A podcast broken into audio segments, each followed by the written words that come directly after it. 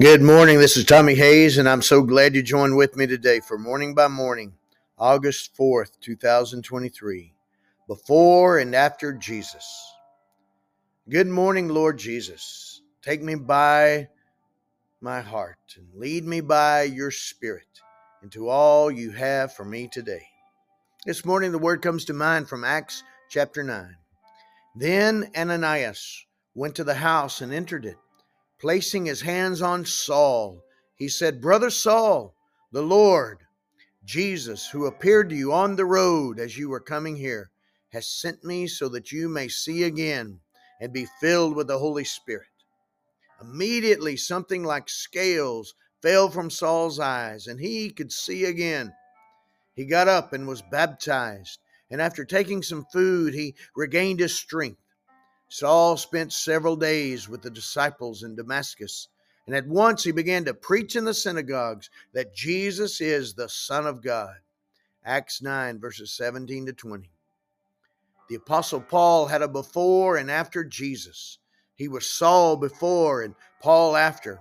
He was breathing out threats against the Lord's disciples before, verse 1, and preaching Jesus is the Son of God after, verse 20. He needed a life changing encounter with you, the living God. Verse 17. And he needed an Ananias who was willing to be obedient to God, to go reach out with his heart, to be an extension of your hands, that the scales that blinded him to the love of God revealed in Jesus would fall from his eyes and from his heart.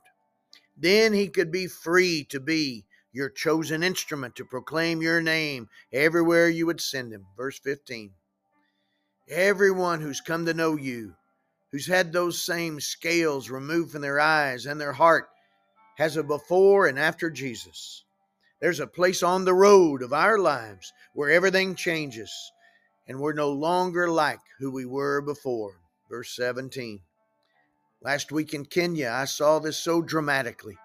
One night during our outdoor crusade festival, I was way in the back going from person to person during the altar call to reach out to some who were holding back. I found a young man named John whose eyes were glazed over from sniffing glue from a plastic bottle tucked inside his jacket. I said, Look at me. Do you want a better life? A different life?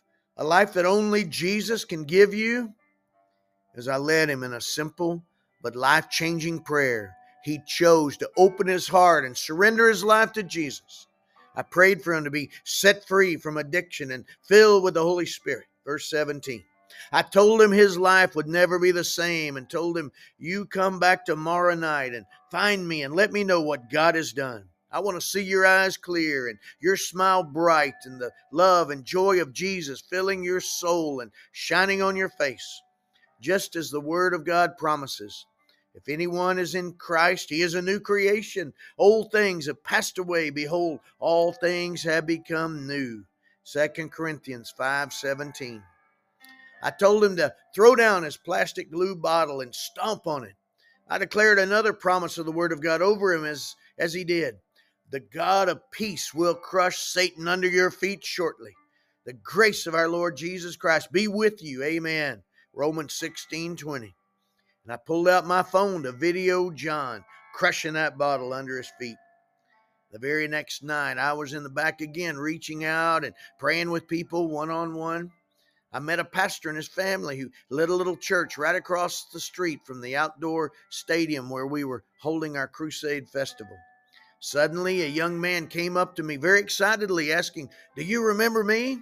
I'm John, John from last night. You told me to come get you and tell you what God had done, and here I am. wow. I didn't recognize him. His eyes were clear, his face was bright. He was not the same. He was a new creation in Christ. He was free. All things had become new. I pulled out my phone and got a video of John giving glory to God before and after Jesus.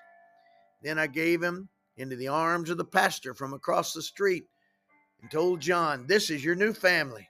They will love you and help you and walk with you on this journey of your life. John, behold your new family. Family, behold your son, a brand new Son of God, a brand new creation in Christ. Through the mercy and love of God, revealed through Jesus. There were hugs and smiles all around. Thank you, Jesus. In a moment, you can change our lives around and we'll never be the same. There's a before and after Jesus, and there's nothing better in all this world than after Jesus. in Jesus' name I pray. Amen. Father God, in the name of Jesus, I pray by your Holy Spirit in agreement with this one, joining me right now, that Lord, you just continue to transform their life, give them the grace and mercy to live into their life after Jesus. And Lord, not only that they would live into it, but you'd fill them with your spirit and move through their heart to reach out to others, that others can experience before and after Jesus. And there's nothing better in all this world than after Jesus. God bless you, my friend and you have a great day.